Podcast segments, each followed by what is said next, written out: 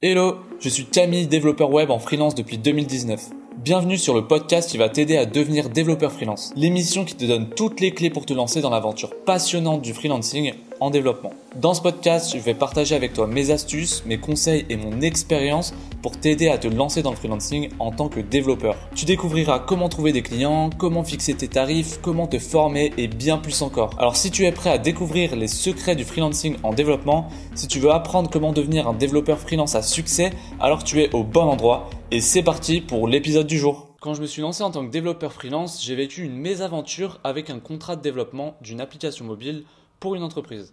Le contrat il était assez alléchant, d'une valeur de 5500 euros, et j'ai accepté sans réaliser que les compétences nécessaires étaient au-delà de mes capacités actuelles. J'avais déjà fait un peu de React Native, donc je me suis dit bah let's go. À ce moment-là, je ne m'étais pas vraiment placé exclusivement sur du développement web et j'ai accepté un peu tous les types de missions. Grosse erreur. La mission demandée, le but de cette mission, c'était de créer une application mobile pour faciliter la gestion des biens d'une agence immobilière en Suisse.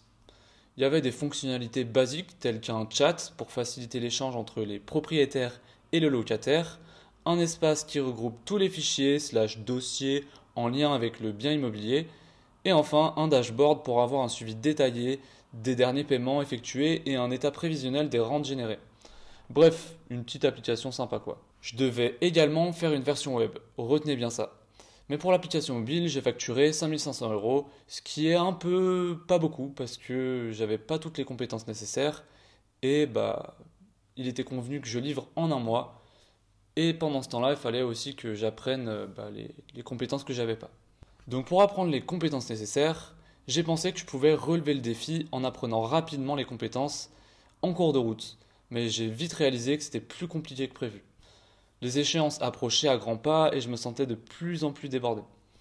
J'ai dû installer tout le nécessaire sur mon PC pour faire tourner l'environnement de développement, pour créer une application mobile.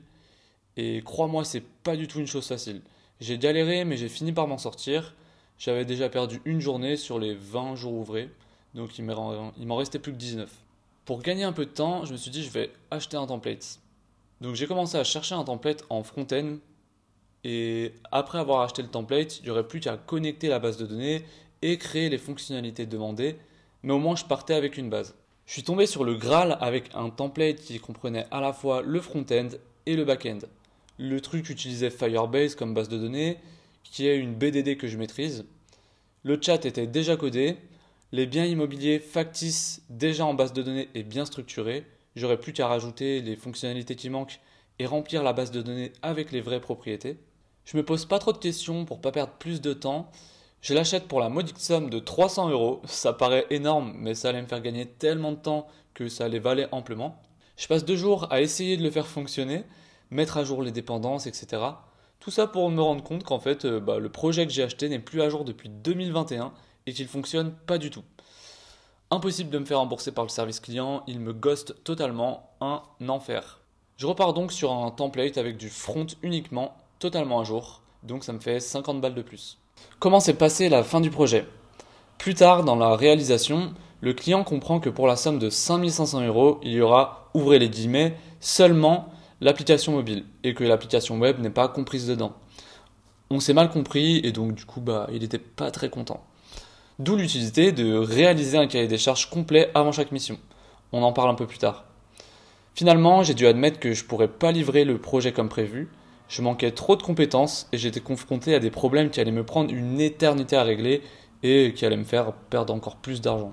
J'ai donc pris la décision difficile d'informer le client bah, que je ne pourrais pas continuer le projet, ce qui a entraîné la résiliation du contrat et la perte des 100 500 euros prévus, plus des 350 euros de template qui me servent complètement à rien.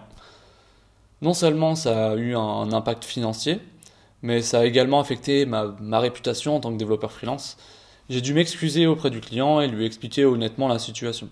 Bon, pour conclure, les leçons à en tirer, cette expérience, elle m'a appris une leçon importante en tant que freelance, même s'il faut savoir sortir de sa zone de confort, parce qu'on codera jamais que des trucs qu'on connaît, bah, il est crucial d'évaluer attentivement ses compétences avant d'accepter un contrat pour éviter de se retrouver dans une situation difficile comme la mienne. L'honnêteté envers soi-même et envers les clients, elle est essentielle pour maintenir une réputation professionnelle solide. Mais bon, tu sais quoi, j'ai également tiré des enseignements positifs de cette expérience. J'ai compris qu'il était primordial de continuer à se former et à développer ses compétences pour rester compétitif sur le marché du développement web. En plus de ça, il est également ultra important de choisir un domaine où on se spécialise plutôt que d'accepter tous les projets qui viennent.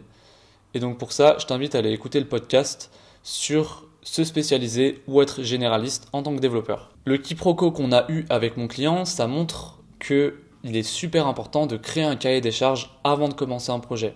Si ça t'intéresse de savoir comment créer un cahier des charges, j'ai créé une formation pour t'aider à devenir développeur freelance et dedans, je parle de comment créer un cahier des charges avec un cas concret, avec un client. Voilà pour cette histoire mon ami, j'espère qu'elle te sera utile pour éviter les pièges et réussir en tant que développeur freelance. N'hésite pas à me poser des questions ou à partager tes propres expériences dans les commentaires et éventuellement à t'abonner sur la plateforme d'écoute. Comme ça, bah, ça m'aidera pour le podcast et je te dis à bientôt.